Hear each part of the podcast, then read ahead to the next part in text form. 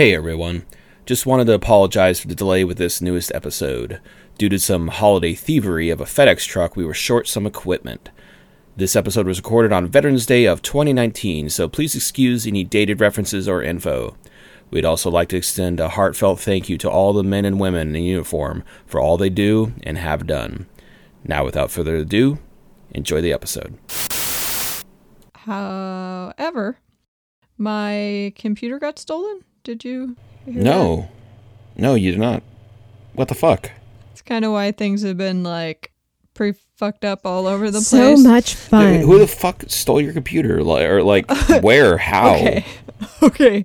Here's the most fucked up. I think it was an thing. inside job, but that's just me. She was like, the truck that your computer was on to be returned got broken into, and all of the products that were being sent to our store got stolen, and your product was one of those. Holy fuck. So, I know. yeah. You got you won the lotto of truck heist.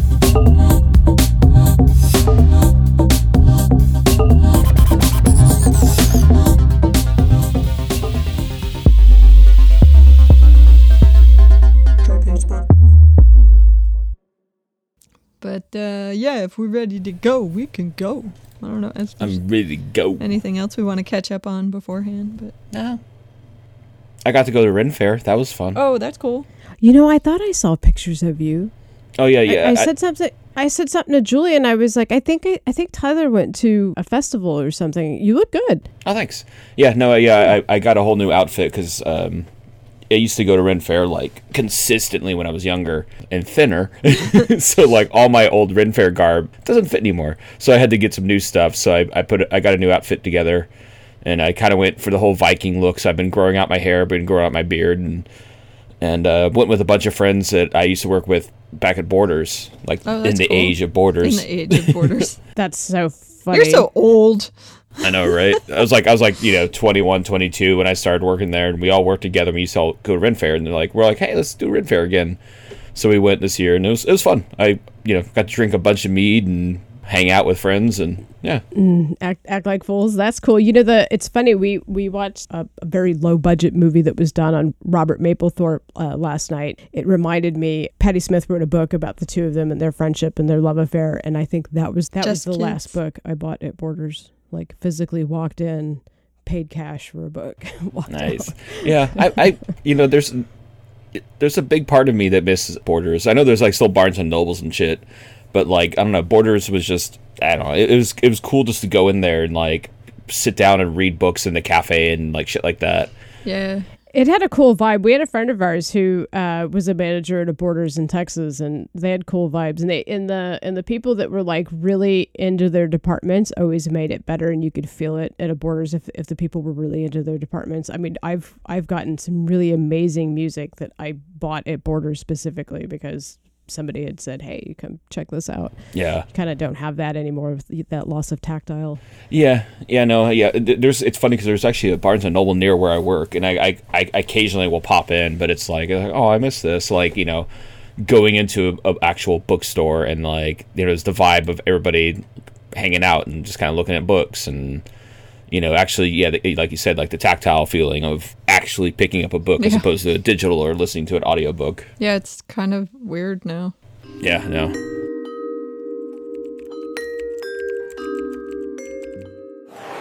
That's fun. Sent that you said? Yeah, it's my uh, cousin there in Manhattan who I happened to be talking to the other night. Like many, for any people who spent a, a, number of years in Manhattan, you eventually find yourself in AA because it's where the only sane people are left anymore, is what my understanding is. Need a normal human being? AA has got you covered. So like he's going there and you know, I mean, obviously we can't put this on the air, but like there there's some other person who's there in the group and you're not s- Follows that as AA? Like in his group? Uh-huh. Yeah, surprising. Yes. A lot of actors have problems. No, no. I mean, it doesn't surprise me that she's there. I just didn't know that he Well, was. they don't her have a special one for them. They have to. They have to go. It's like a if you're if you've hit rock bottom, you got to be with the rest of everybody who's rock bottom, right? So him and are like buds.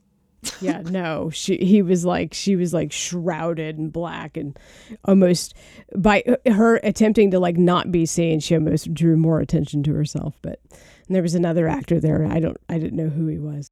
But he, you know, and one of the other things that you kind of have an issue with is dating. Dating is very, very hard in Manhattan, especially if you're a gay man in particular. And, Dating's just hard um, in general. Yeah, yeah, yeah. Spoken from a man that's been single for two years. That we'll just post your photo more on the page, and you can use this as your dating platform. He had lots of wenches around him in the pictures I saw. So I, Welcome to medieval times. I'll be your serving wench, Melinda. Might I fetch you something from the barkeep? Dost thus have thou a mug of ale for me and me mate? He has been pitched in battle for a fortnight, and has a king's thirst for the frosty brew, thus thou might have for thus. I'll be right back, my lord. My thanks to ye, fair wench. so anyway, so he was he was saying that you know he's having a hard time dating, and he every time he meets somebody that he really really likes, there's always like something. And so he was dating this guy, and it was kind of going okay. And then his only complaint was that he listened to Sade all the time. He was like, that actually might be a deal breaker for me. heaven's name, why are you walking away? Hang on to your love. And so he was trying to make it work, and, and then it just simply wasn't going to work. So he was like, well, you know, we'll be friends, whatever. They went and had like dinner or lunch together as friends. And the guy goes, hey, do you want to come back to my place and cuddle? And he's like, no, I'm what? No, I just, I, I don't go home and cuddle with my friends. Do you? So he kind of like laughed it off. And he thought that, you know, he was trying to change the subject to make a funny or whatever. And he goes, Yeah, he was like, Before the holidays, I'm to have to go out to Fire Island and, and, and meet with Tina so I can shed some of these pounds. And he immediately started laughing and was like, Oh my God, that's so funny. So he thought that was the icebreaker to change the subject. So I'm, I'm listening to this and I'm like, I kind of don't know what what's being said. I'm thinking it's some sort of gay lingo thing. I'll have to revisit so I understand what's going on. So he looks over at him and he goes, "He's not laughing. He's serious." So I'm like, "Okay, now is definitely my my time to go. What what the fuck is going on?" And he goes, I said, "What is Tina?" He goes, "You don't know what Tina is?" And I was like, "No." He goes, "It's crystal meth." I've never, yeah, I've never heard it referred to as that. this is a, a, a middle-aged business professional and he's like you know he's thinking it's like his weight loss program he's going to go shed some pounds at fire island do some crystal meth and fuck his brains out the cardiovascular alone Yeah, I always make that joke. It's like, it was a coke addict, at least I'd probably lose some weight. So in talking to him i was like i had never heard that before first off the only thing i know about crystal meth is through julie's people her people know about crystal meth My people. No, no, no, no. Let's let's just. My people don't know. Someone in my family whose name is Crystal knows a lot about crystal meth, and just a word of advice to anyone out there named Crystal: don't get busted trying to sell a drug that has your name in it. But I mean, in her defense, is it like the old days? Like if you were a cobbler or whatever, it would be part of your name, or like if you were a carpenter. Maybe maybe that's it's what just her happened. name. She's just living up to her name. It's a rite of passage. Yep. Yeah, it's, it's like my name is Tyler, and it, it literally derives from uh, someone who lays tile. oh my god, it's like so simple. Yeah, it's so simple. It's genius. yeah. But once I learned, I was like, oh, okay. I guess I should be laying floor. Don't don't do it. Just lay on the floor. That's much easier. He's like, I'm stepping it up a notch. yeah. I mean, I don't mind laying on the floor if you know what I mean. So I was like, that's totally crazy. I'm like, well, well, what other things do I not know? This is like a serious conversation. He's he's younger than me, so he's teaching me. This is the new phase in our life now. And and he goes, well, he was like, you know, of course, Mary Jane is weed. I was like, yeah, everybody knows that. And he goes, and Hey Ron is heroin. And I was like, Tehran? He goes, no, Hayron. And I was like, oh, but wouldn't it be Tehran if it was like black heroin? So I think that's up for debate. And No, then, huh? I was gonna say, isn't that black crack? Oh, I don't know. Is is there is that is that a thing? I don't know about black crack. I mean, like like plumber's crack. the best kind of crack. and and then Connie was cocaine, and I was like, oh, that is very interesting. And I've got to do a podcast tomorrow, so I was thinking our fuck Mary kill could be Tina, Connie, and Hayron or Tehran, depending on how you like it. Well, maybe it's like, hey, Ron, how's it going? Hey, Ron. yeah, that's that's a tough one because yeah, like you know, uh, discussed offline. Like I'm never done any of those drugs. right. Just just so my mother is aware, I have not done any of those drugs. yeah. But from what I know, I think I'd probably kill uh, crystal meth, uh, or Tina, as it were, just because meth is terrible. I've been around people that have done meth, and just like you see how terrible their lives Right. are. You're you're like 12 and you look 72. Not to say any, not to say any of these drugs like there's a positive outcome. All these drugs are terrible. That's what I said. I said, wait, I think all these drugs lead to death, so there would really be no marrying in any of this. It's just a it's just kill, kill, kill. prolonged death. exactly. I mean, I think it's an opportunity to have multiple marriages. yeah, uh, yeah, I guess. Polygamy for drugs. I probably. Oh, it's really hard because like it's like. Well, I mean, I- but think about it. The be- the best thing about the the meth in particular that is funny to me is when you see the meth memes of like the before meth and after meth. Oh yeah. Like Look, I'm 12. Look, I'm 115. Yep. like who who does who looks at that and goes, I think I might give this a Ah, go. that's for me. I'm gonna. I'm gonna have, have a go at that. totally do that. I mean, suburban moms across the United States know all about it. So I guess I'd probably fuck cocaine because the you know the things I've heard about it. It's like you know it makes your heart race and your balls hurt. so like it's not for me. So I don't want to be with it for long term. And then I guess I'd marry heroin. like because if I'm gonna die, at least I'll die as like euphoric. Because I've heard heroin's like really great, but you you're probably gonna die from it. Going out with a bang. heroin. It's my wife and it's my life because a mana to my vein leads to a center in my head, and then I'm better off than dead. Yeah, I mean, going out the bang, that's, you know, if you're going to go out, I mean, you know, it's one of those, like, those situations where it's like, if I was, like, terminally ill and I was about to die, like, fuck it, I'm going to do all the I'm drugs. doing, I'm doing all the drugs. Oh, I know it's pretty, baby. But I didn't take it out for air. I know it's pretty, but I didn't take it out for air. yeah. Oh, what? Oh. She went went there. Oh, why'd you have to take it there? but a good reference. Terrible movie, though. Well, no, great movie, but a Terrible terribly story, sad yeah. movie. oh, fuck. That just made me sad 'cause I just I started flashing back to that movie again. Right?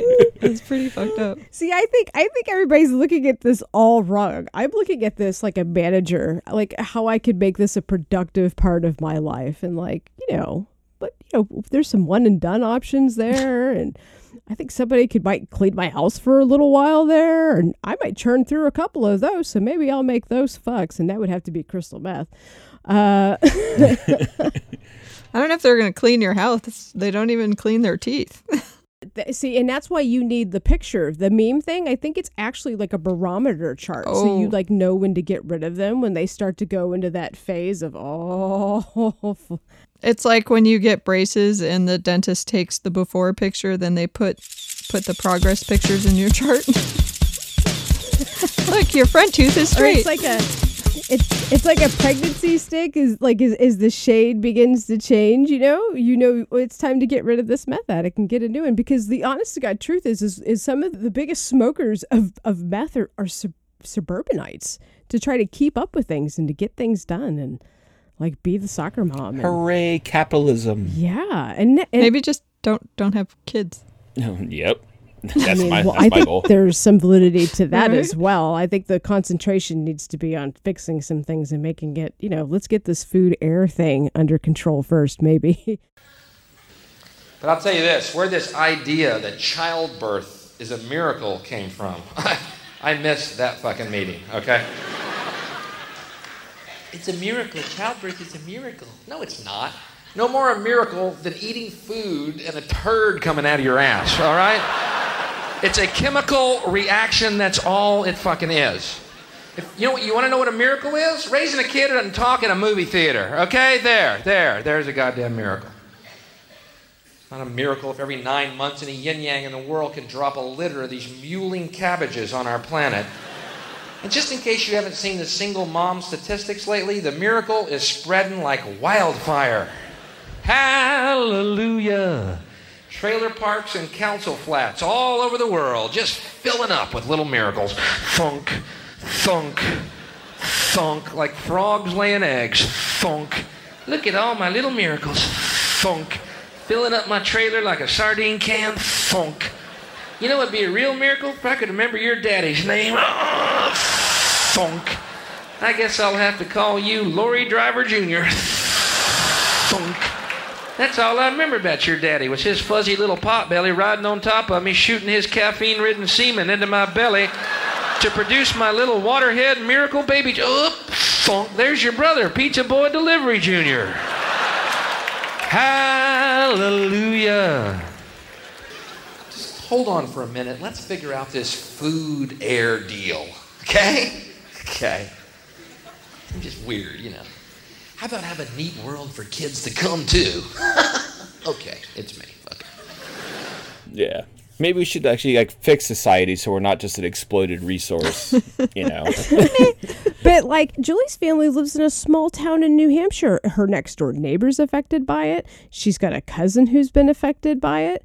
That cousin was friends with other people that everybody knew within the town or had gone to school with or worked with in some capacity or knew their mother or their aunt. It's insane. But at any rate, it all starts from trying to get some stuff done. And being as the fact that I'm half German, I'm I like that. So I I, I think I'm gonna fuck a meth head. and then Like a dirty, dirty meth head. I'm not really into coke coke heads because they're so into themselves, and I'm just really into me. So that's not going to work. So I'd have to kill them off. I'm, I don't like these guys who they're themselves because I'm into me. I don't want them to get distracted with themselves. They need to I stay mean, focused fair, on but there's a little bit of hypocrisy right there. I don't see it that way. Again, that's a you problem. And then, like, one of my favorite things to do is well, I, I like to watch Naked and Afraid and eat a big full meal, but I also like to watch heroin movies because I just love to watch them. Just that that pendulum swing of like the beginning phases of where it's fun, and then you can see right where they're about to jump off the cliff, and then it totally goes to shit skis. You know, they get HIV or they lose their homes and their families. It's just like this like epic saga all within like a short time frame. And Yeah, no, it, like yeah, jumping back to the Requiem for like like that's one of those movies. Is like that should be like an anti-drug movie, like they play in high school. it's just like you mm-hmm. watch it, like oh, oh, okay, yeah. it's like that was the mo- movie that maybe never want to do heroin ever. Right? It's it's the ultimate after school Yeah. special. They should do that actually with vapes now. No. I don't know if you guys have heard about the the vape epidemic. Slightly off topic, but um, not not so much that that young people are doing it. That's like no surprise to me. Young people are doing all kinds of things that they're not supposed to be doing. But how absolutely horribly terrible these things are for for you. That like you're actually better off being Sucking a on a smoker for thirty years. Yeah, sucking on a tailpipe exactly.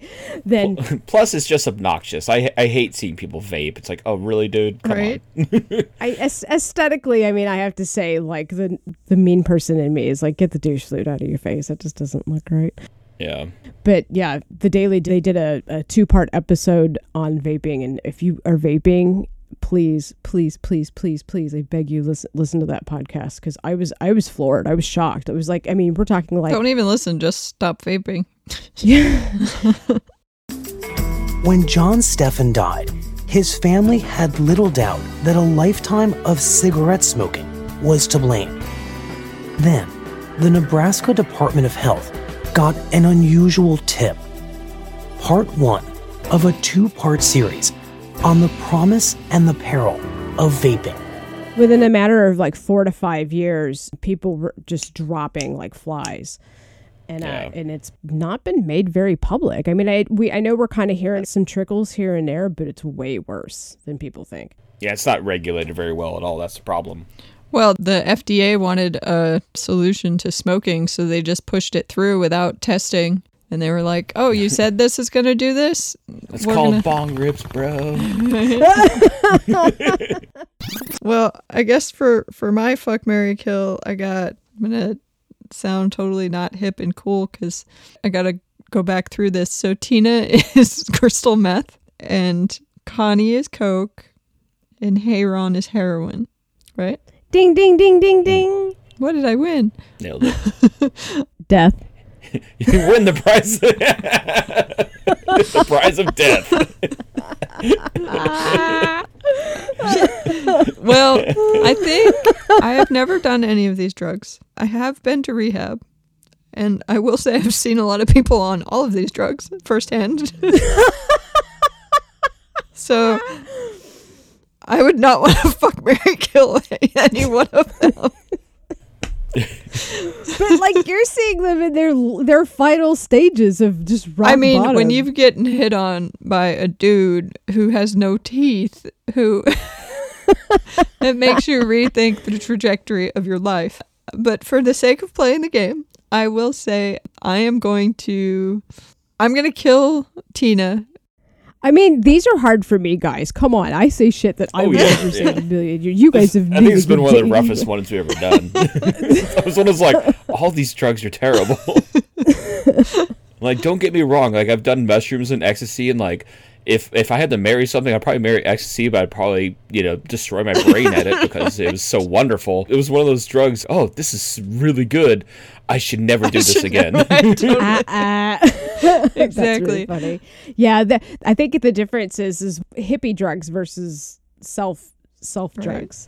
yeah. One's I think one's more ex- mind expansive, and and the other one is very uh, inter. Uh, what's the word I'm looking for?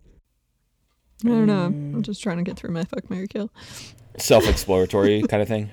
Yeah, yeah. I had very like good spiritual experience doing shrooms, going out to nature because we did it when we are camping, and I was like, "Oh man, this is great!" And we are like wandering around the forest, touching trees, and like the trees are beautiful. These are wonderful things that are take care of us, kind of thing. Well, I can't I'm not allowed to do drugs like that, so you and Tanya can. Did you bring him there, or did you pick him? Because I know you can. I know you can. Like, there's. oh no, we we we brought them with us. Oh, okay. Yeah. What were you saying, Julie? oh, I can't do I can't do that kind of stuff. So Tanya and Tyler can hang out and have a special episode of tripping with Tripace Pod. This is a very special episode of hallucinogens and drugs.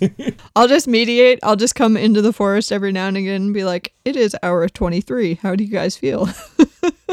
Uh, uh, I haven't done shrooms, but I, I have done LSD, and and I'm one of the few people that can cook and eat on on LSD. So maybe Oh, we yeah? should do like a, a like a cooking show. Birdie gurdy birdie gurdy.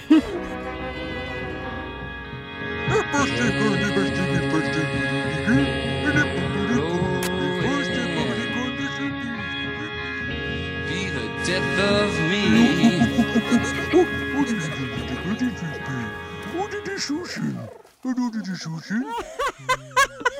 Julie, that's funny.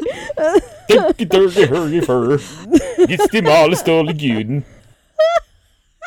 But anyways, back to my fuck Mary kill. I'm going to Oh, God. This so hard. I think I'm gonna kill crystal meth only because I like my teeth. They're pretty good. Uh, my mom paid a lot for braces, so I'm gonna kill crystal meth. Do have nice teeth, so keep that up.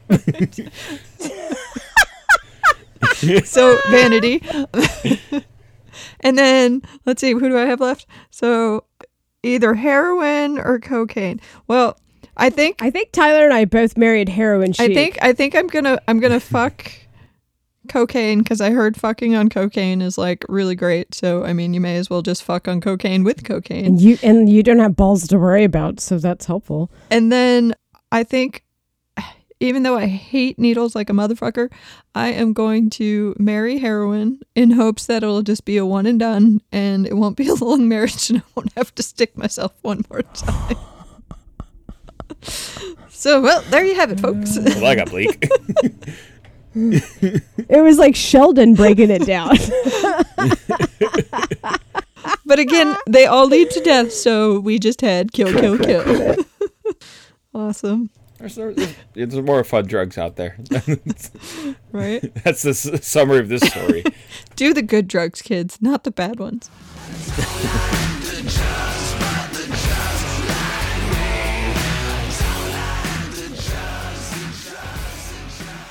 I mean, that does happen. I do like You know, some drugs, uh, but I mean, I, I think, you know, I mean, there's something to be said for that. You know, I saw a, a meme the other day that said, if, if the troops are fighting for our freedom, why in the hell are we locking them up for smoking a joint to deal with their PTSD they got while defending it? Oh yeah. They gave him ten for two. What else can Judge Columba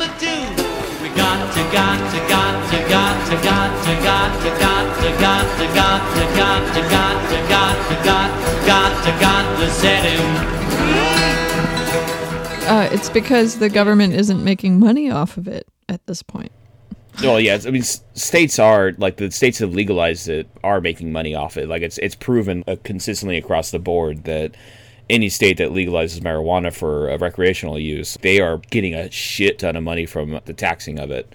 Right. Well, you know, the thing about vets in particular attempting to get it is that it's not legal federally. Yeah. And if they go about the legal processes, even for their own state that says it's legal, it still puts them in jeopardy of, I think, their benefits through federal, Yeah. which still puts them in uh, a position where they're having to use a shit ton of opioids because. Well, but again, opioids makes a ton of money for the pharmaceutical companies. Yeah, no, that's no, 100% true. No, Tyler's right about that. You guys are both right about that. The screwed up thing about the whole veteran system is it's incredibly hard for our vets to even get assistance. And by the way, it's. Veterans Day. Yeah. Well, yeah, we're Yep. recording on Veterans Day. Happy Day. Veterans Day. Yay, veterans. Thank you, vets. We appreciate you. we're sorry we're so fucking stupid and not helping Yeah. you once you We're get home. sorry our system is fucked and you got fucked over by it. Right. I hope all of you have bone spurs for the next war. right? Mm-hmm. But that's what they signed up for, and their hearts are usually in it. Unfortunately, they just get taken advantage of. Yeah. Yeah. It's it's a it war wars for profit at this point. But go ahead. What were you saying, Julie? Well, it's just, I've heard, I know a lot of people in the military and have family in the military, and like some of the the doctors that they see, they have a hell of a time getting into seeing them for one, and then the doctors aren't really the greatest. They're so backlogged on trying to see so many people that it's kind of like they're not getting the best treatment that there is, which they should be. I mean, in all honesty, Well, like everything, it's easier to throw a pill at it. You know, Well, ADD, yeah. ADHD, here, take this. Here, take this. PTSD. That's And surprise, other- we have an opioid epidemic. right.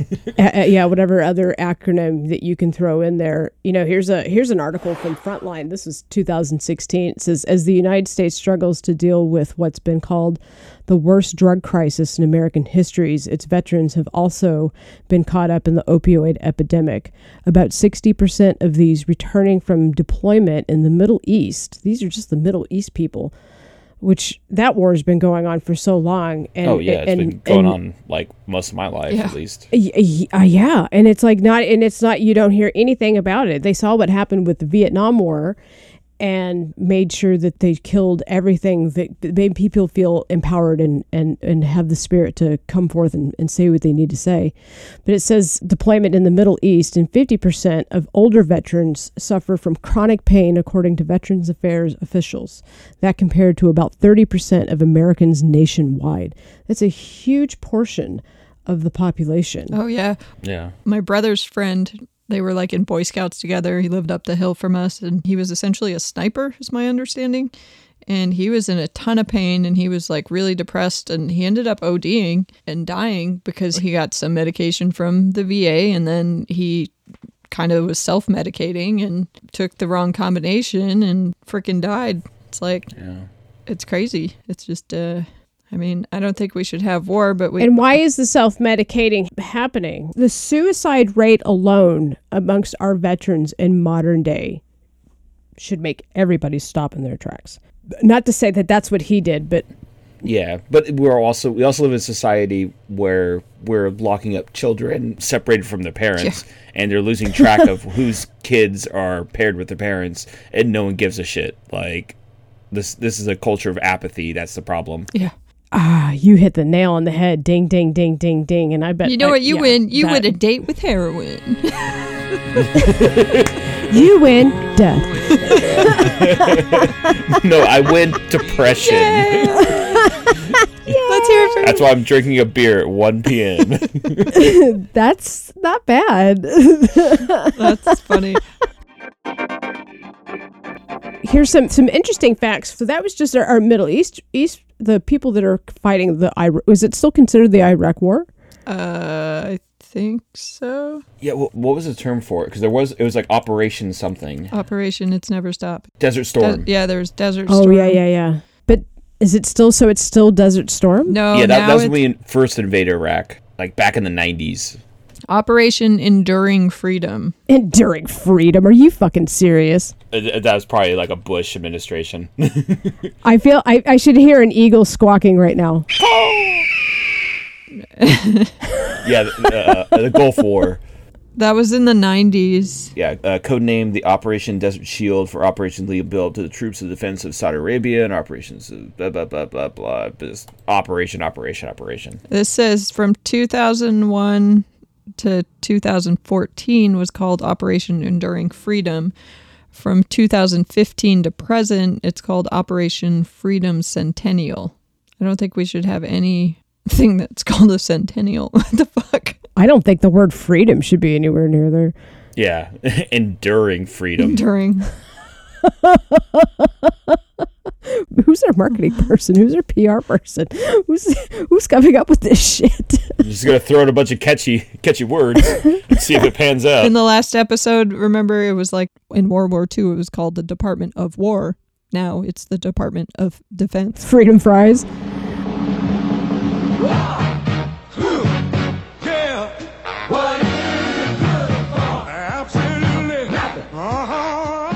some fun facts for Veterans Day. A few facts about the Vietnam Wall. There are 58,267 names on the wall.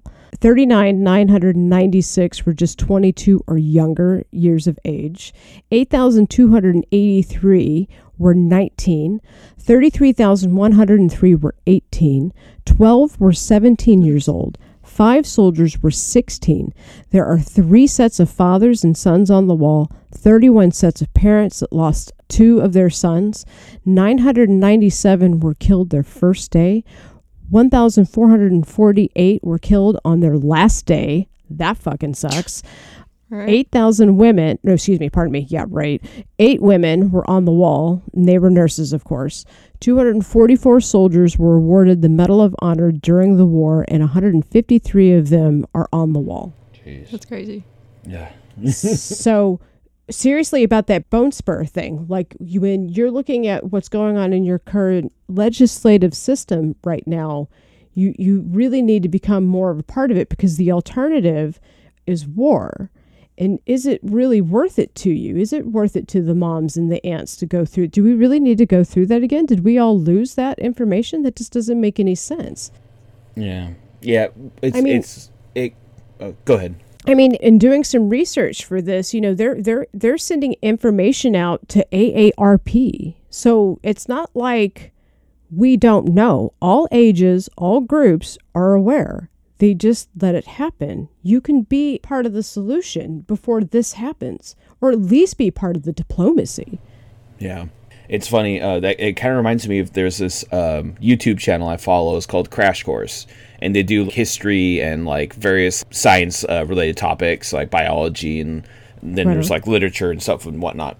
But one of the things they talk about is there's one episode that's on war, and they kind of discuss that hey, part of the reason we're so warlike is because the people that fought war killed all the other people that weren't warlike, Right. and that's why we're so warrior based. Oh yeah, like oh, Yeah, oh, absolutely. When you look at D-Day, look at how many Frenchmen died. yeah. Very peaceful people. Poof. The biggest statistic from that war on the on the number of people that died during you know we always think about our you know our people and blah blah blah blah but what we don't think of is that large number of people that lost a huge hit to their to everything. I mean, it's like it's like when the AIDS epidemic hit. When you when you have uh, a loss of all of your writers and musicians and poets and and playwrights and and painters and, and and they all go all at once, that totally changes the trajectory of of of everything. So you know, I mean, on Veterans Day, I hope everybody's thinking more about the between the seventy and eighty five million people that died during World War II. Because I mean, I love cheeseburgers too, but I don't even know if people really understand why it's on the calendar at this point. It doesn't. It feels very Uh, disconnected. It feels like people are not totally aware. On the other hand, Julie, there's always Tina, Connie, and Hey Ron. Hey, Ron. How you doing? Yeah, it's always funny. People like I, I make the joke at work a lot. You know, people put more time and effort into like buying product as opposed to actually paying attention to our political system. Totally. Like they get super picky, like about little things, and it's like, really, really, you're gonna be this nitpicky about something, Right. All persnickety about a fucking color of a stitch and shit. Are you fucking kidding? Yeah. Get your shit together, motherfucker. First off, you're not even going to be able to afford that at some point because this is changing real quick. It's all cheap right now, but it ain't going to be. oh yeah. Hooray! Depressing stuff.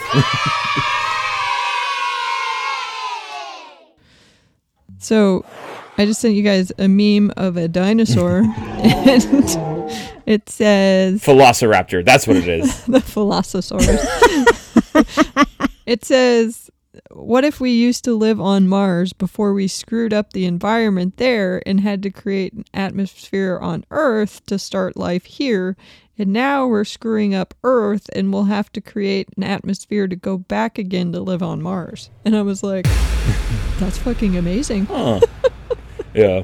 There's that theory that life on Earth started from another planet, like something one part of another planet or for something outside of our solar system. You know, something crash landed here and then it just spawned and went from there. But, but that's just a theory. There's no, you know, it's too far back to really get any good evidence about it. Right? What you just said, Tyler, how essentially Earth came from somewhere else. This, according to space.com in 2013, Yeah, we, we got seeded by something else. Not to make it sound so dirty, but with this this uh space.com article from 2013 it says that that the title just says earth likely came from mars so it that's kind of funny yeah, uh, that's actually yeah, that's that's one of the theories because we we're all martians Mars used to be like Earth. Yeah. At a certain point during the solar cycle, you know, the sun used to be a lot more active, but it's it's it's cooled down a little bit in its in its life cycle, and a lot of things with uh, Mars that happened, especially with like its core is uh, basically frozen up, essentially. Like where we have a molten core that creates a magnetic field that protects us from all solar rays and all that that kind of stuff, but Mars is uh, is pretty much solid through. So that's part of the reason why it, it used to be fertile like us, Mhm. but then it died. Because we killed it Yep. And, and Mars has the largest. uh, Vol- is it the largest volcano or mountain? oh it says volcanoes Yeah, yeah, yeah. And it's like it's like the size of fucking Texas or some shit. It's Olympus Mons. It's a very large uh, shield volcano on the planet of Mars.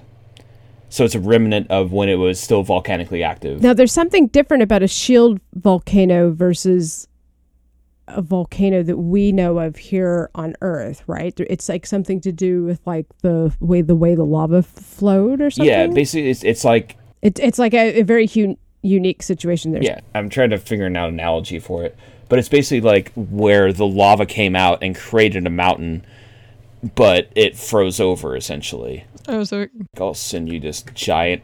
Kind of like going to like Devil's Tower and seeing like the Earth in such a weird shape because it's like this anomaly that's Yeah. happening specifically there. I guess. oh, so it just basically like pushed upward. It's stacked upon itself. Yep, exactly. Okay, yeah, it kind of is like Devil's That is Tower. it doesn't so look like Devil's. Tower, but I think it's of the same principle. Of the same ilk. Yeah, where it just because, but Devil's Tower, I think the potatoes from Close Encounters of the Third Kind that had to do more with our sediment because it pushed it up. Oh, okay, okay. Yeah.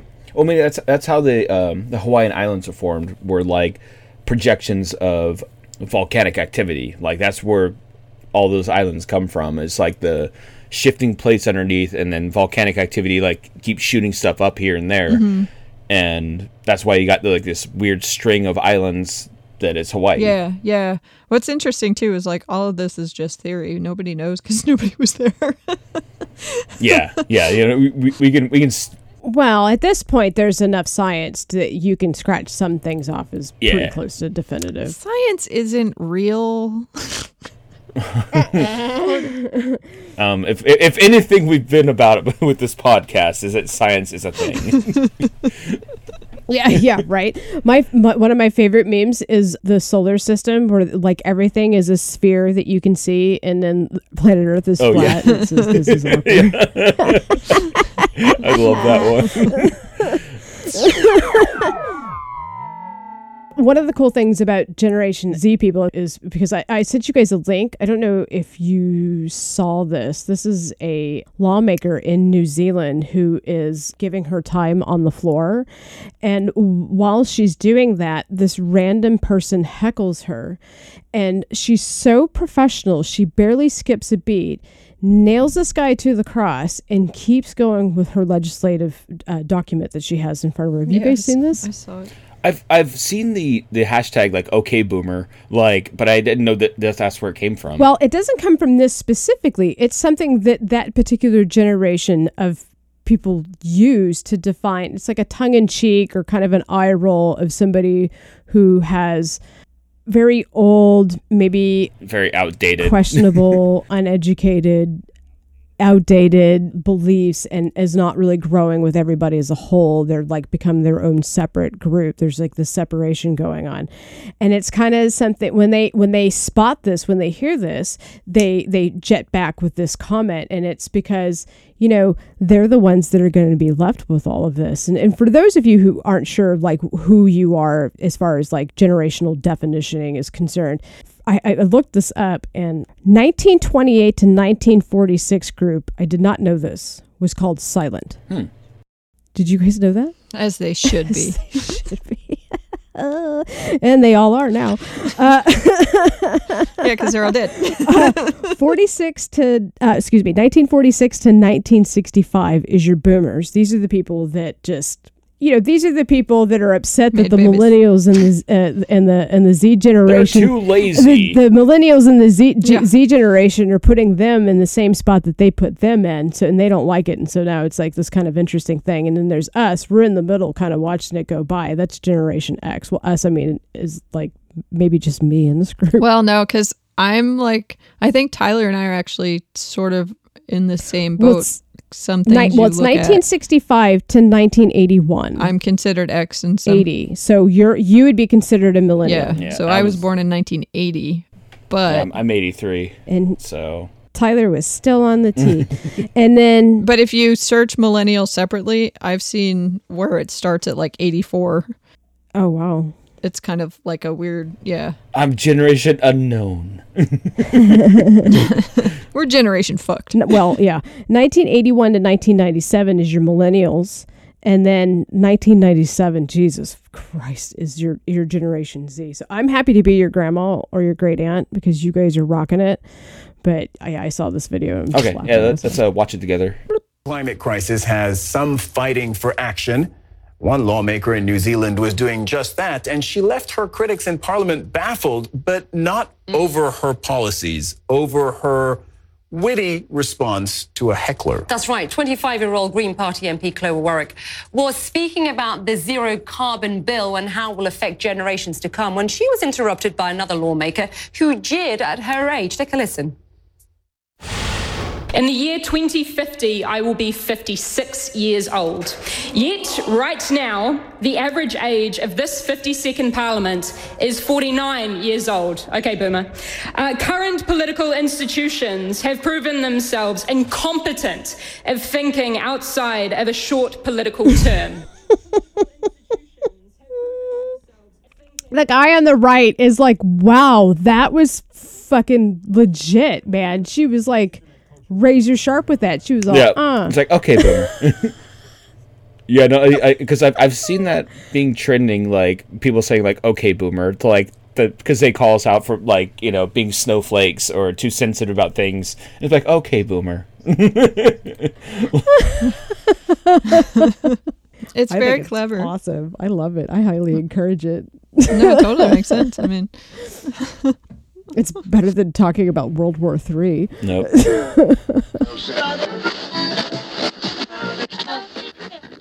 so I I heard two really cool things. A robot hand helps amputees feel again. I was listening to like sci-fi and the Techathlon. Have you heard that podcast, Tyler?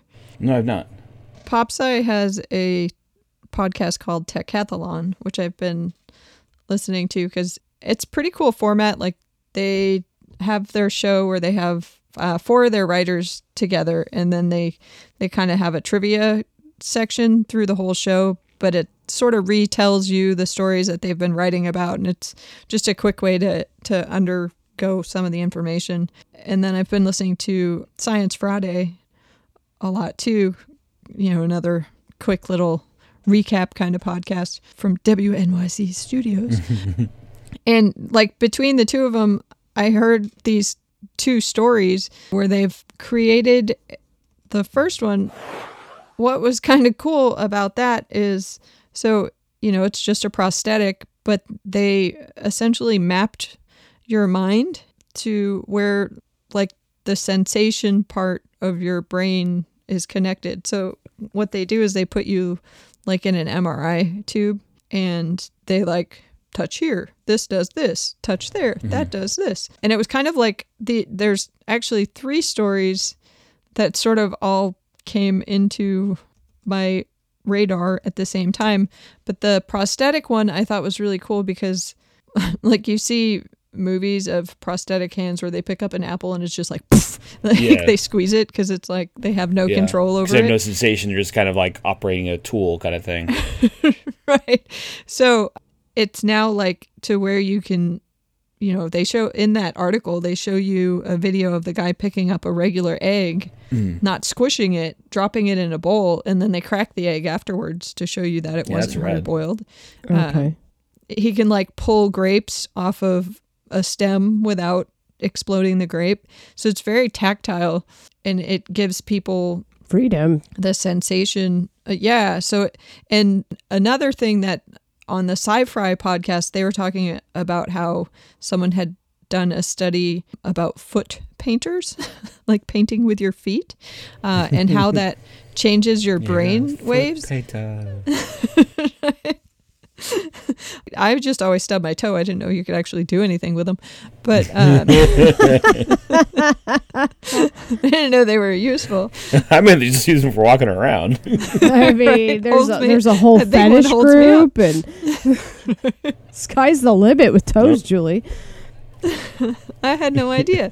but what was interesting, and it kind of collates back to the hand prosthetic, was that people who were born with no arms, the way that their brain registers their feet is it it has these heightened senses and these sensors that essentially you know that prosthetic is using those those mapped places to give you the sensation of touch so they said with people who have hands if they did that test on your feet it's very like you know that someone's doing something, but it's not 100% accurate. It can't pinpoint which toe. Like, take your sock off right now, right? If you go, I'm going to wiggle my pinky toe.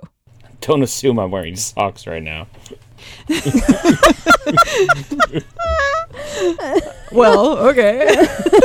but so try to wiggle I'll that wiggle toe, and it's like it's kind of like going with the others. There's not like a hundred percent. Like you really, really have to think about it. Whereas move your pinky finger, you're like, okay, yeah, but you really have to put a lot more effort into moving your pinky toe.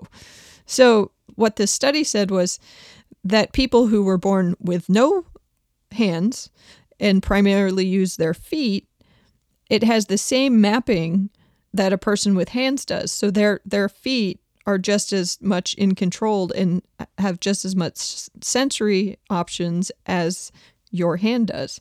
So it was kind of interesting because you can train yourself to use your feet and the more that you do that, the more I don't know molecules in your brain are firing or Well, like anything, uh, you know, the more you practice at it, the more likely you are going to be able to get it. It's like if you want to learn how to unicycle, you yeah yeah you can. It just have to go through it hours. but i thought it was interesting that like essentially they're they're utilizing you know the study of the brain again putting people in the mri tube and and finding this correlation and making a map that can be useful.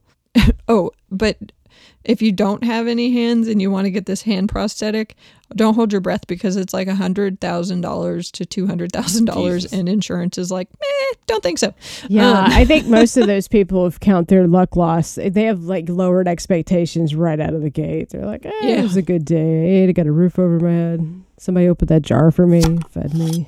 All right. That's that's really fascinating. But yeah, like that's kind of that's the wonderful thing about brains. They they kind of rework themselves to fit the scenario that works best for what they have. I just saw that Futurama. Oh yeah, there's a reoccurring Oh, bit in. Futurama of people using their feet as hands. so a lot of times, like you'll see someone like grab something with their foot, looks like a hand, and it's just like a casual thing because you know really it's, it's thousand years in the future, so people have evolved a little bit. But it's like yeah, like Yeah, people yeah, are yeah. constantly just like using their feet as No! hands. If you tell anyone, then their thoughts could be read, and our enemies would know of our existence. For the sake of those you love, you must keep this secret. Do you foot swear? Uh, okay. I foot swear. Good. And it's, it's kind of like an ongoing That's really gag. funny.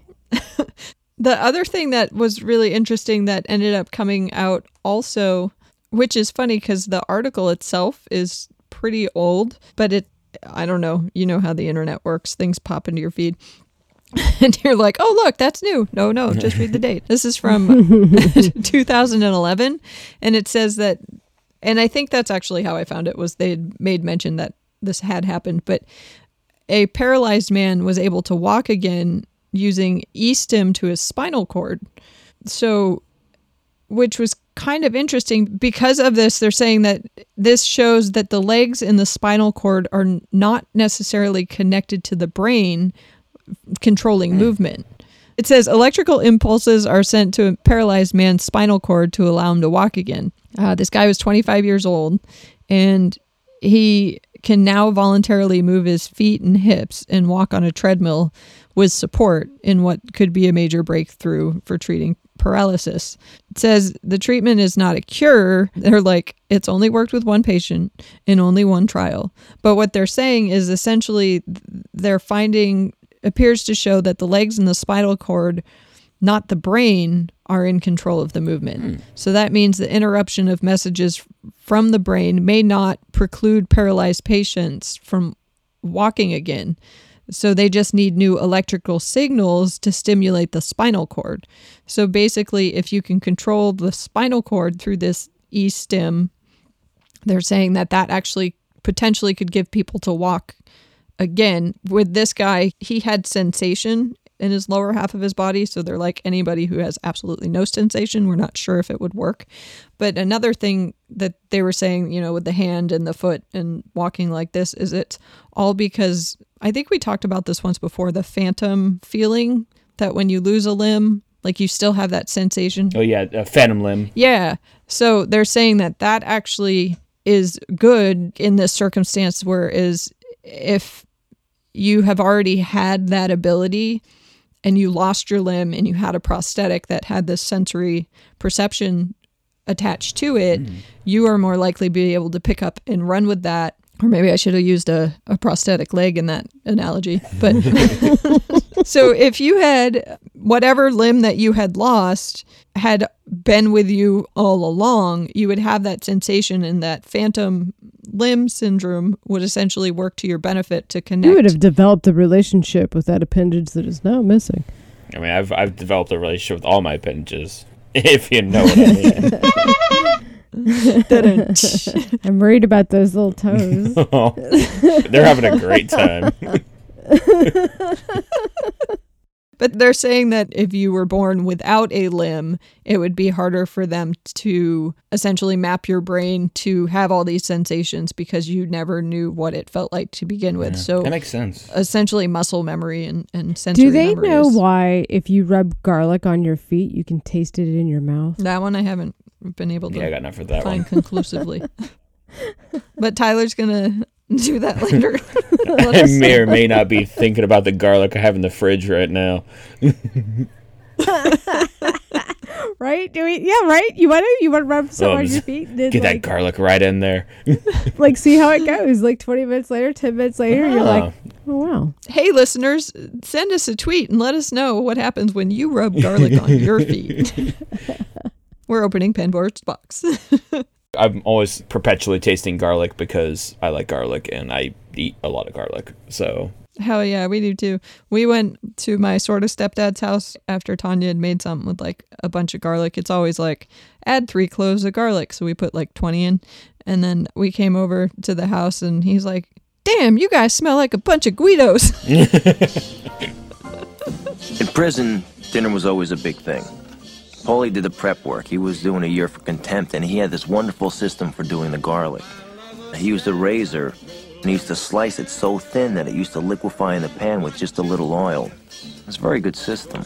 Been eating garlic or something? What the hell? Perfect. it's really funny. the funny thing about working in Gilroy is like every once in a while, like I'll be driving to work and all of a sudden it's like, oh, it just smells like garlic. like because there's fields around where I work, so it's like the, when the wind's right, you just all of a sudden you're just like, oh yeah, this whole place just smells like garlic. That smell. That was just the thing I had about. But if you're somebody who wants to paint, if you're somebody who's an artist, you're gonna find if there's a will, there's a way. Yeah. I mean, look at Chuck Close. I mean, here he was an up and coming artist and already making art. He has a learning disability, so right out of the gate, it was very difficult for him to to complete the things that he needed to complete. And then he ended up what having some sort of like disease that caused paralysis, and he eventually got like mobility back to one of his arms and his hand and would make like a stent and then tape the brush to his hand and that's how he would paint. Nice. I mean, not to sound like a dick, but if you don't have arms and you don't have to work, you got a lot of free time on your hands. Stick that brush in your as mouth. Guess you have a lot of free time on your feet in this situation, but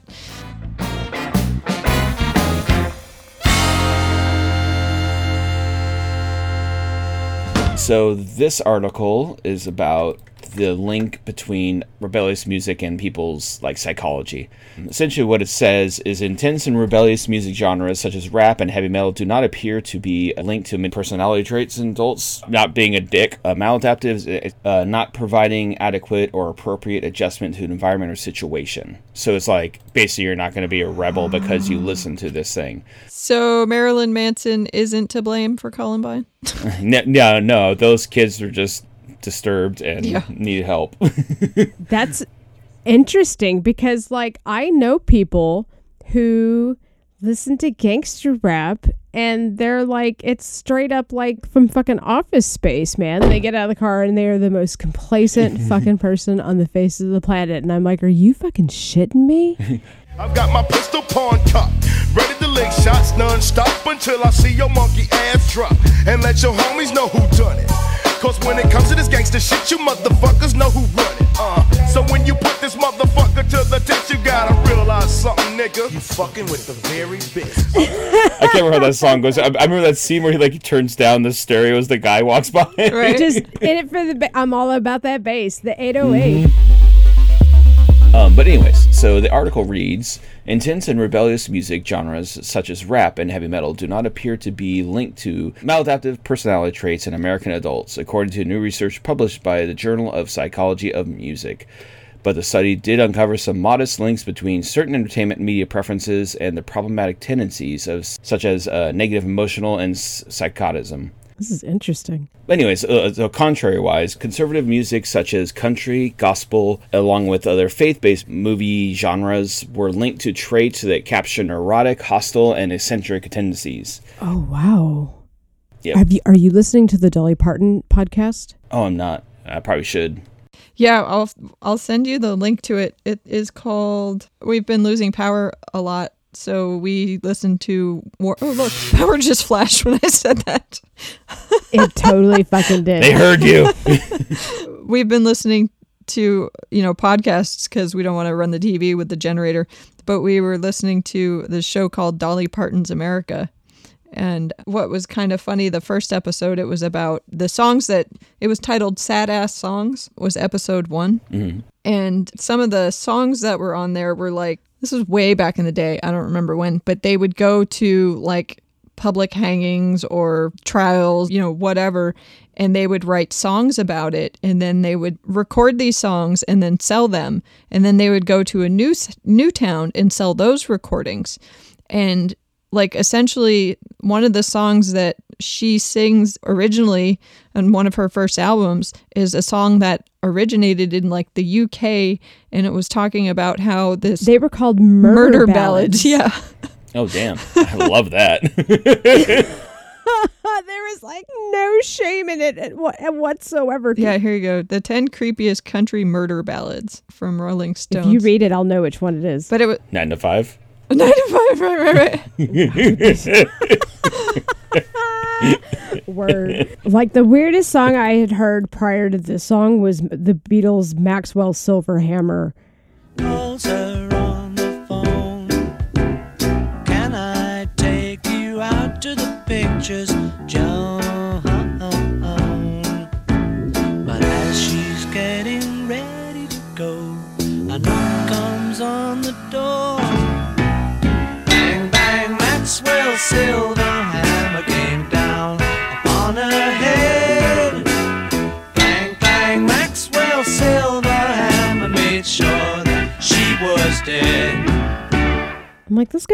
fucking serial murder. Nobody's paying attention. What's going on? Oh, I found it. Send it, send it.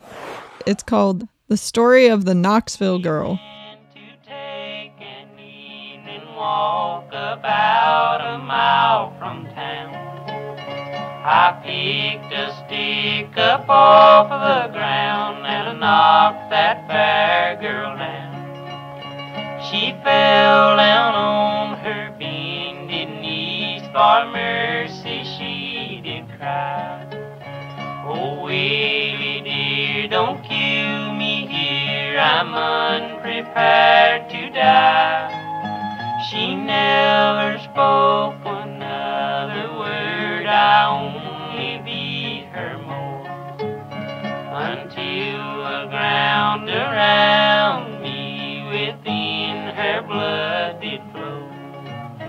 I taken her by her golden curl, I drug her round and round, throwing her into the river that flows through Knoxville town. Go there, go there, you Knoxville girls got dark and rolling eyes. Go there, go there, you Knoxville girl, you can never be my bride. That'll teach you to buy day old bread. That's really good. I love that. Well, it was interesting, uh, so right? So I guess it said that this this song was derived from the 19th century Irish ballad "The Wexford Girl," itself derived from the earlier English ballad "The Bloody Miller" or "Hanged I Shall Be," about a murder in 1683 at Hogstown Mill, 12 miles from South Shrewsbury. The ballad was collected by Samuel Pipes, who wrote about the murder of Annie Nichols and the Mills And you know why his name was Pipes? Because he wasn't laying down tile. uh, they just essentially continually you know went to these other towns sold this song changed the name and so like dolly parton knew it growing up and then she published the song so that was kind of interesting but it's kind of funny that you're saying you know your article said that the music does not lead to these things but in this case Yeah. The thing led to this music Yeah, totally. And it was like a common, like a reoccurring theme that people totally paid money for because they were like, man, I did not want to get this bitch pregnant. God dang, I didn't want to get this girl pregnant. Fuck, I don't want to marry this girl. I don't even like this girl. This sucks. right yeah who needs a condom when you got a club That's what happens time before uh, actually having condoms and whatnot. Yeah, yeah, just, you know, having a passionate hot flash in the pan turns into like, it changes the trajectory of your entire life. That's why I can't even believe there's a fucking teenage pregnancy fucking TV show in this day and age. It's like, really, how fucking dumb can you pull out betty pull out Yeah, because abstinence works. Speaking of kind of bluegrass southern music, like here's a, a really great song that I love, uh, "Dead South."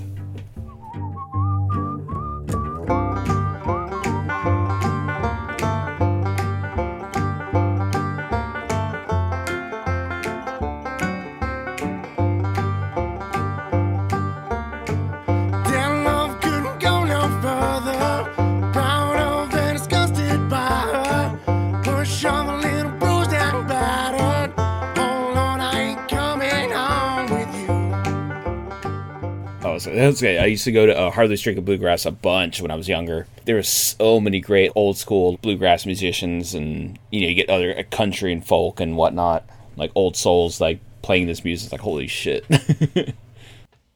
Well, I think I think people who are like you can't like all this kind of music are the same kind of people who are like you can't be an actor and a musician. And Yeah, exactly.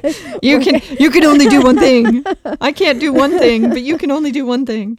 Yeah. Yeah, that's the one thing the Democrats probably should get under under control is that their elitist attitude The about things boxing has not really done us well. Yep. Yeah. Yep. for sure. Yeah, no, that's that's the one thing like about music. I was having this talk actually the other day with a coworker, and he's like, he asked me, he's like, "What kind of music you into?" I'm like, "Oh, I'm into like metal, electronica, like ska, punk, like bluegrass, country, folk, and like all these different All of it. things." it's like I just like music. Yeah. you know, you don't have to like assign yourself to one genre. Like I love the English beat and like the Squirrel Nut Zippers, but do I want to listen to every band that resembles or sounds like them? Yeah, exactly. Well, I think I think I mean the point of living is living. Like if you just have one thing, you're not really living. Oh, Julie, we're trying to control that as much as possible, all the way down to living. I have to struggle to stay alive.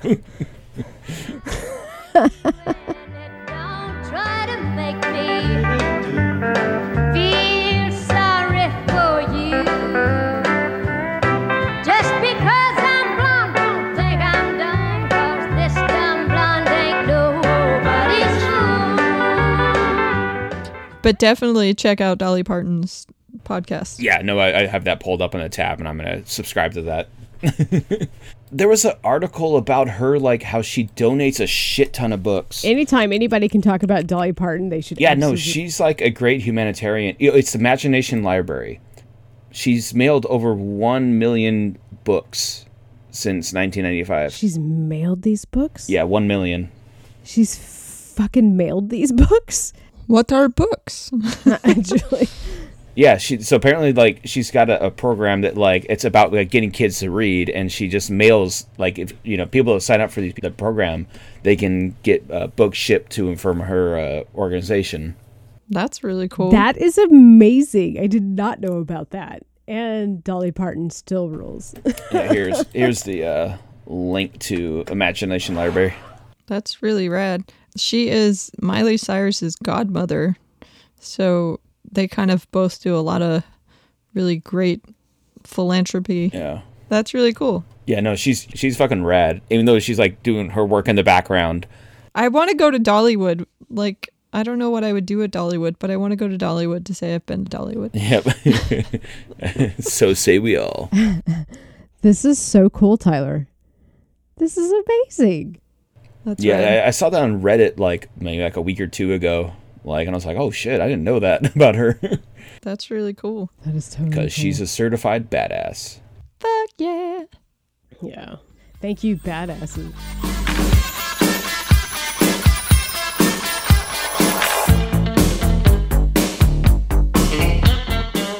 So what's going on in Russia? What's from Russia with love? Oh, so uh, Russia, they're debating that a long dormant volcano might be becoming active again. The seismic rumbles beneath a long dormant volcano in Russia's uh, Kamchatka Peninsula.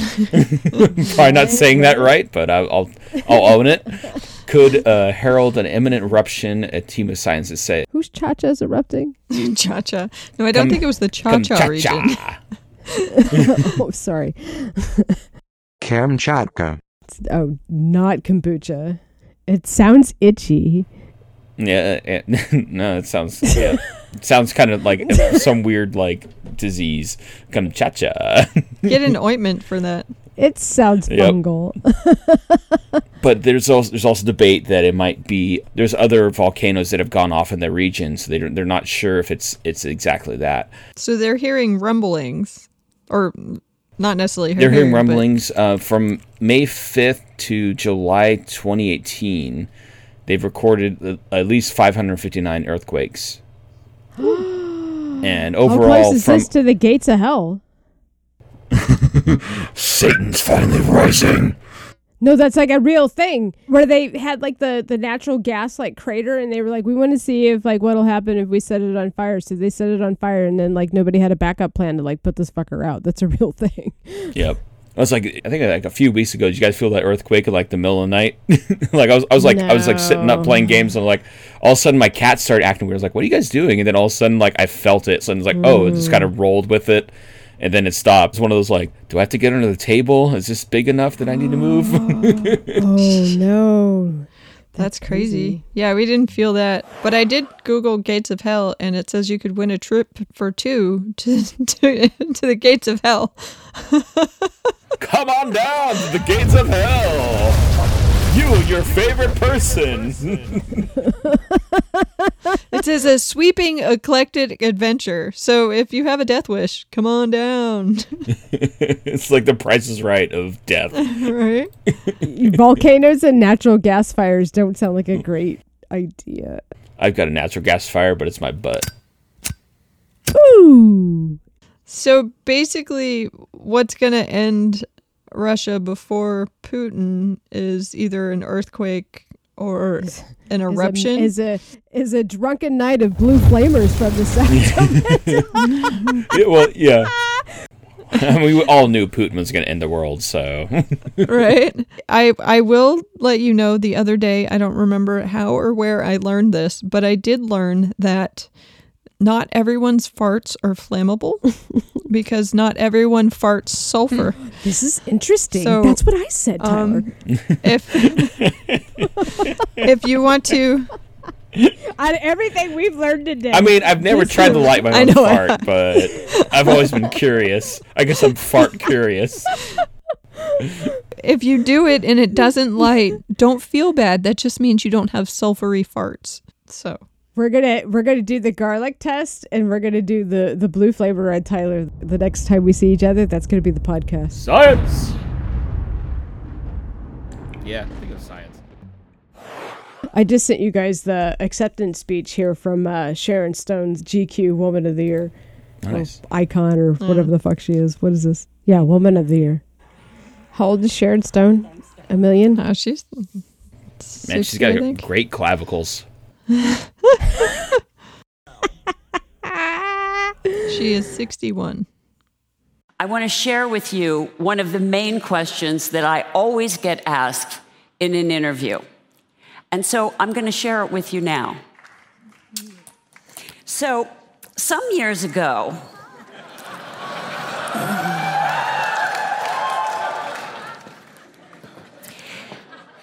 before we were allowed to be who we were in our little towns, I was sitting on a soundstage. And my director said, Can you hand me your underpants? Because we're seeing them in the scene, and you shouldn't have underpants on, but we won't see anything. And I said, Sure. I didn't know that this moment would change my life. So, what I'd like you all to do is put your feet flat on the floor like mine. And I want you to join me in a moment that changed my life. Ready? Set, go. Do you feel empowered?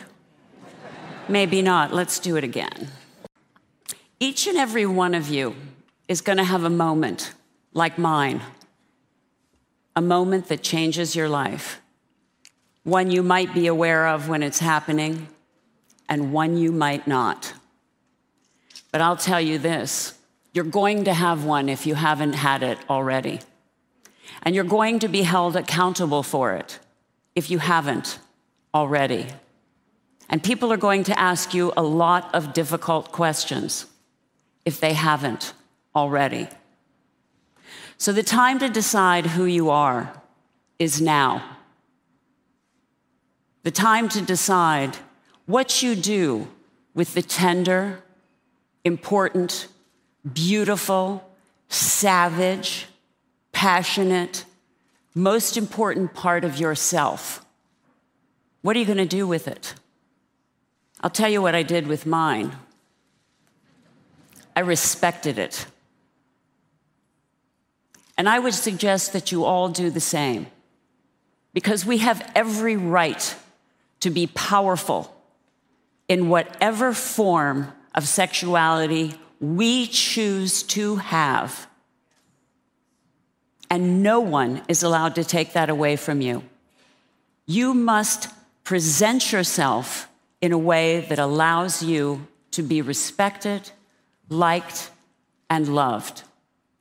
This thing has gotten way out of control, and it was way out of control before it started. And in my opinion, the only way it's going to change is if we get real laws on the books, misdemeanors and felonies, and we get real social services involved in our lives. I stand here as Woman of the Year, not as an individual, but to be with women and of women, and to be here in my grace and in my tenderness and in my dignity. And I want to tell you, it was hard won after I only did that. So I want to say thank you for choosing me to be Woman of the Year, because there was a time when all I was was a joke. Thank you very, very much. He's like, I showed that beaver and continued making movies. And now I'm sitting here. It's like, that's my beaver. Oh, I think it's a beaver moon right now. Yeah, damn, she's badass. Yeah. This beaver moon thing is real, though. It was a bright moon last night. Speaking of beaver moons and holes, what, Tyler was talking about the hole in the ozone. that was a beautiful segue. I win segue of the year. yeah, you win that award. Anyways, uh, so the hole in the ozone is now the smallest it has been on record since 1982. NASA has confirmed. Warmer temperatures globally have been have seen depletion of the ozone uh, slower than the previous year. So, but so basically, what we've been doing, we're actually finally starting to have That's like a big hole. Not so big of a hole. Yep. Someone's got to fill that hole.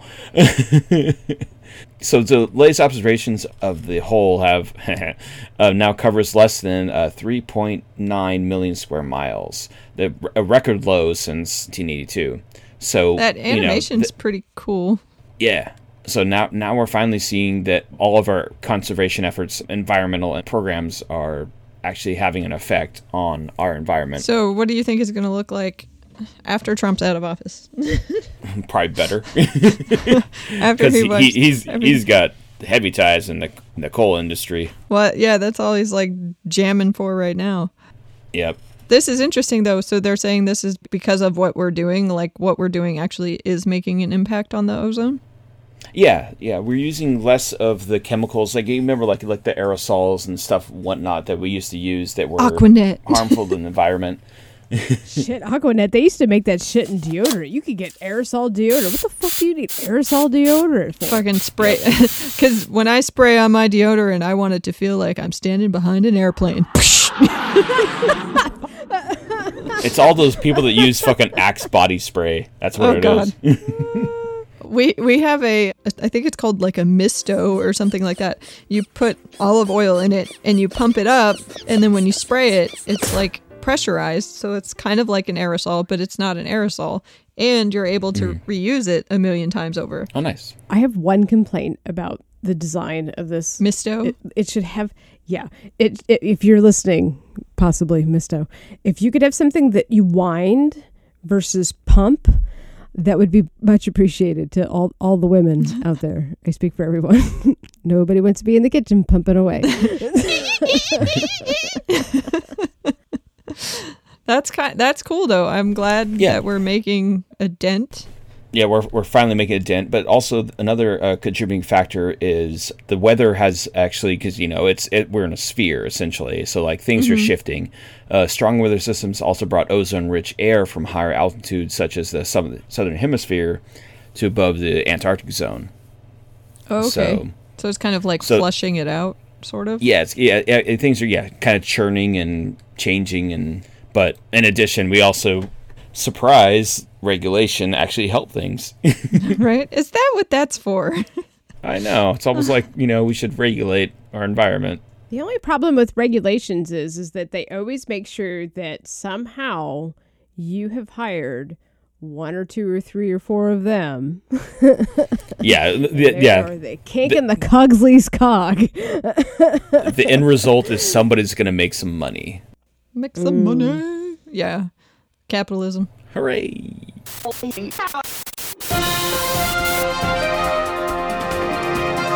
Welcome to Ion Elon. Well, speaking of making some money, I'm not sure how Verizon feels about it, but I do know that, well, everybody's kind of jumped on board. Have you seen this? So, like mid October, Elon Musk tweeted, Whoa, it worked.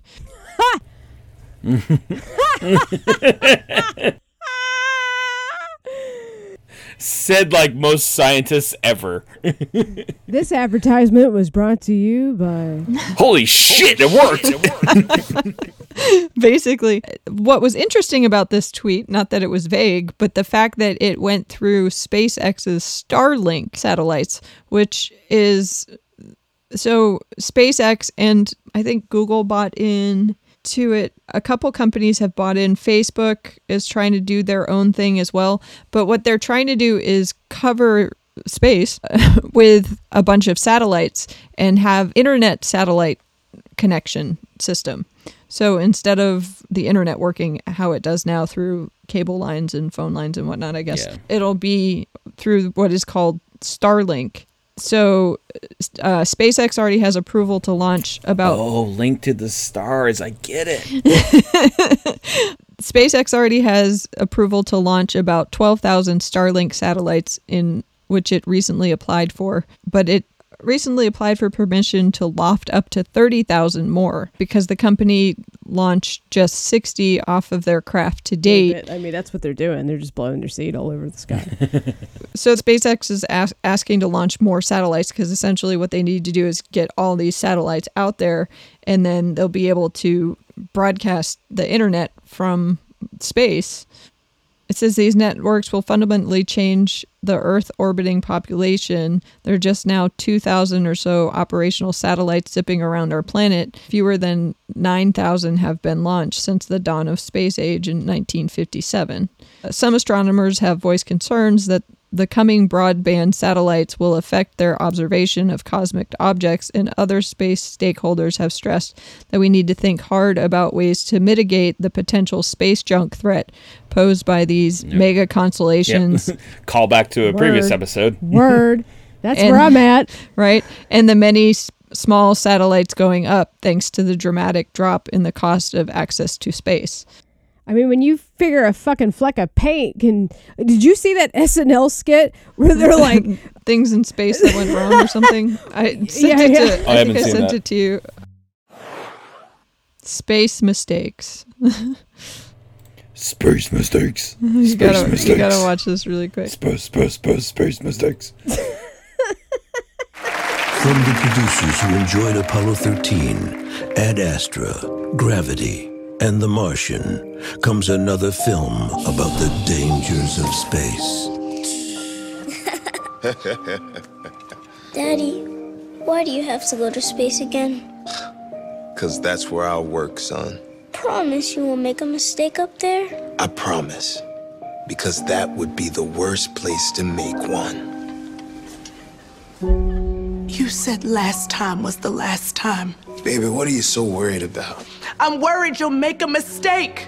You could crack your helmet, spin too fast, push the wrong thing and the top comes off. Your tube could pop, the window could kaboom. Going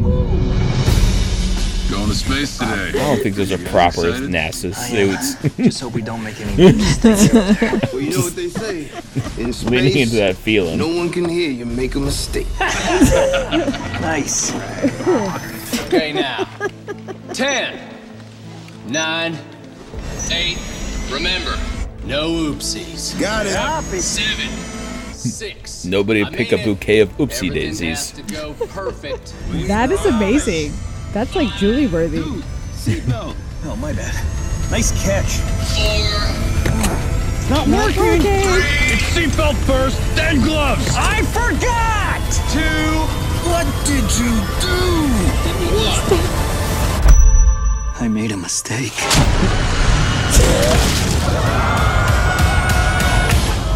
Space mistakes. Expediter, uh, what happened? Murphy! He made a mistake, and because it happened in space, he exploded! Damn it! Sir, he burst. But they were still accelerating. Its glasses are floating. It shouldn't be Right, that right. way. Messed up at work, but your work was space. Oh no! Oh, crap. I done boofed it. Oh, no. I dropped it. No, a mistake. What's this button do? Mistake, mistake. Yikes. Lefty, righty, tighty, loosey. No, no, no.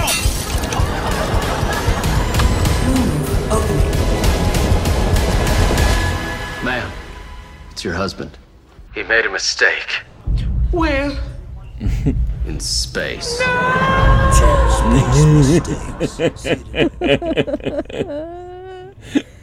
Amazing.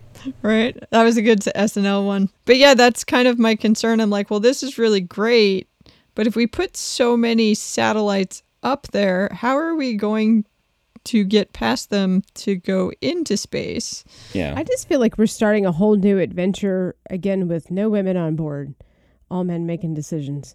This is kind of a big one. Ooh, but however, Speaking as a man, I have known that men make terrible decisions.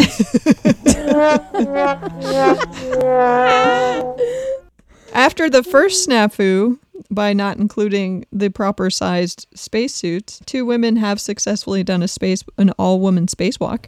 oh yeah, I saw that. And they left the man inside to ask for directions.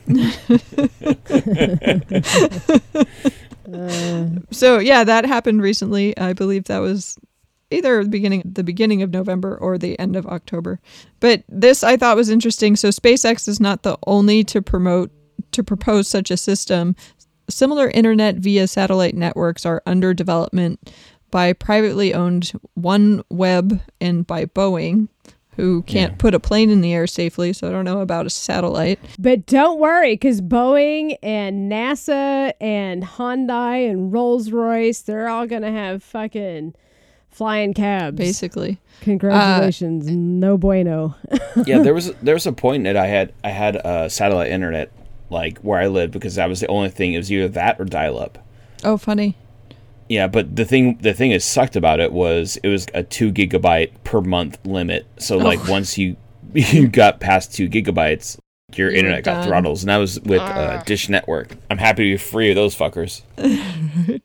It says uh, 200 million satellite leased by Facebook's Internet.org initiative, which has a similar goal of providing global internet access, was destroyed. An explosion of the SpaceX launch vehicles. So I don't know if that was a coincidence. So it says that What a coincidence, right? This a similar goal of providing global internet access was destroyed in the explosion of the SpaceX launch vehicle contracted to send it into orbit. so, oops. I made a mistake. it says that the satellites will be in orbit, which will range about 714 miles and 823 miles above Earth. So um, people said that they've sighted them. Um, you can kind of, I guess, see it in the sky. And Google has gained $1 billion in funding to do something similar as well. So we're just going to litter the solar system with satellites so we can watch porn faster. we we need more space trash. The, that's the one thing I don't like about Elon Musk. If I, I mean, and I know everybody can speak endlessly about what they don't like about him, but if I had to like choose any one thing, it's the car in space. Yeah. Yeah. Just to do it. Yeah. I, I appreciate what he's done and what he's created and what he wants to do, but the guy is very problematic. Yeah. That's the big thing. Is like, ah, dude, this just get off Twitter. Like, don't don't tweet anymore. That's how I feel about the president. yep. But yeah, I thought I thought that was kind of interesting. I mean, it's cool to think about things in another way. I actually sent him a tweet and I asked him to solve the infrastructure problem of power lines being above ground at this point in time. It's nearly 2020 and we still have sticks in the ground with wires hanging across them and I feel like we should really have a better system than that at this point. Maybe they'll feel innovative Yeah, inspire somebody to figure something out. Because, like, you know, yeah, putting uh, power cables in the ground is good, but we also live on a tectonic plate that tends to shift.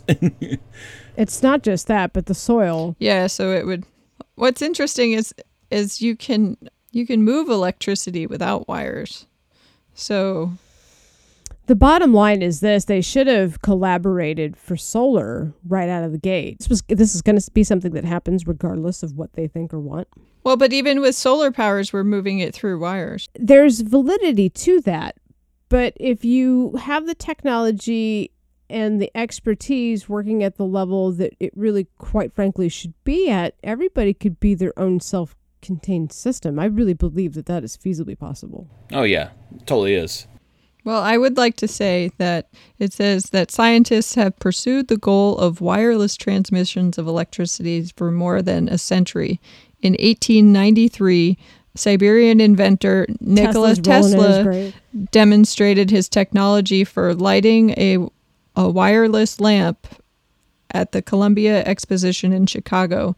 He built on the research of Michael Faraday, who in 1831 discovered the principle electromagnetic induction, in which electric current that is flowing through a wire can cause a current in a nearby wire.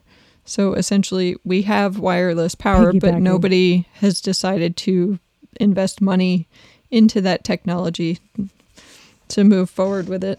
Yeah, it's. I hear you. Yeah, well, that's what I'm saying. We should have wireless power and we should have wireless internet. I don't know if we should pollute the space with all these, all this stuff in the sky, but I mean, whatever works, get you there. I don't care how you get there. Just how you get here, just get here if you can. We just can't win being humans. Either way, we're going to fuck it up. right. And back to the dinosaur meme of what if we already destroyed Mars and that's why we're here. Yep. You can set your phone on the on that little disc and it charges. Yeah. Right. And I, I've never actually had one of those kind of phones. I actually, you know what? I was getting the windows tinted in my car the other day. My phone was like super dead, and I asked the guy if he had a charger, and he's like, "Well, I have a. I don't even remember what it was called. I'm not that hip." I was like, "Oh, I don't know if that'll work with my phone." He goes, "Well, what do you have?" And I was like, "Oh, I have an iPhone 8." And he's like, "Yeah, it works with." It works with an iPhone 8. And I was like, okay. Uh, so I just had to set my phone on it and it charged. And I was like, oh, this is fancy. I'm so old timey. I'm so fancy. You fancy, huh? You fancy girl. I'd really like to see some new version of how we actually power our houses and whatnot. But I'm not sure what the solution is for that at this moment. Yeah, this this uh, this article is from uh, 2013. It says a hundred leading companies have collaborated to form a wireless power consortium, which kind of reminds me of Mr. Burns sitting around the table. Yeah. because it says among the members are AT&T, China Mobile, HTC, LG, Motorola, Nokia, Panasonic, Samsung, Sony. So it, So it sounds like a giant conglomerate. Yeah, it's lobbying for the adaptation of the QI standard across the de- all devices and chargers. So they're just in it for making different chargers, but I don't know. I think it could probably work on a larger scale. But I don't know all that much about Tesla besides the car. Thank you for listening to this month's episode of TriPace Pod. Look forward to hearing our voices in your ear holes once again at the beginning of next month. Don't forget to like and subscribe to TriPace Pod on iTunes, Google Play, or SoundCloud because it stimulates dopamine production in our brains every time you do. You can creep on us from afar at Facebook, Instagram, or Twitter at TriPacePod. And of course, check out show notes, contact information, and buy merch at TriPacePod.com. And as always, you're awesome.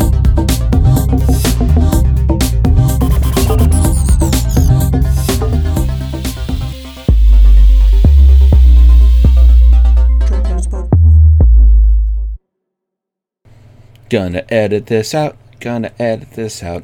Hey, Julie, in the future, you're gonna edit this out. She's like, oh, I so needed that. No idea. Thank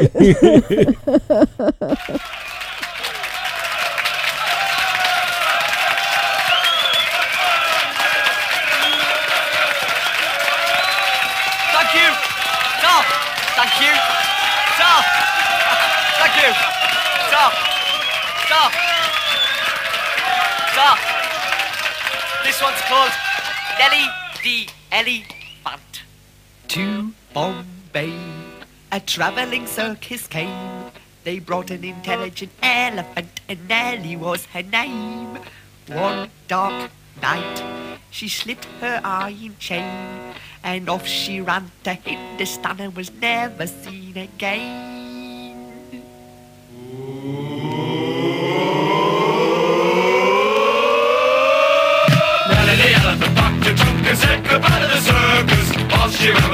A drum, drum, drum, drum.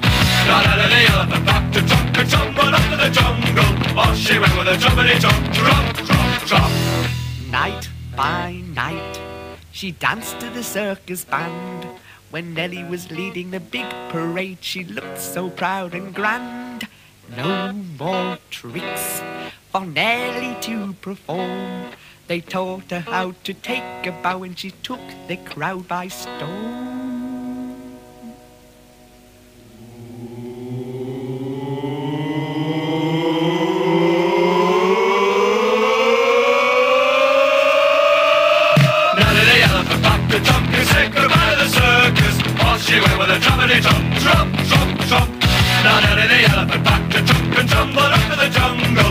She went with a drummity drum, drum.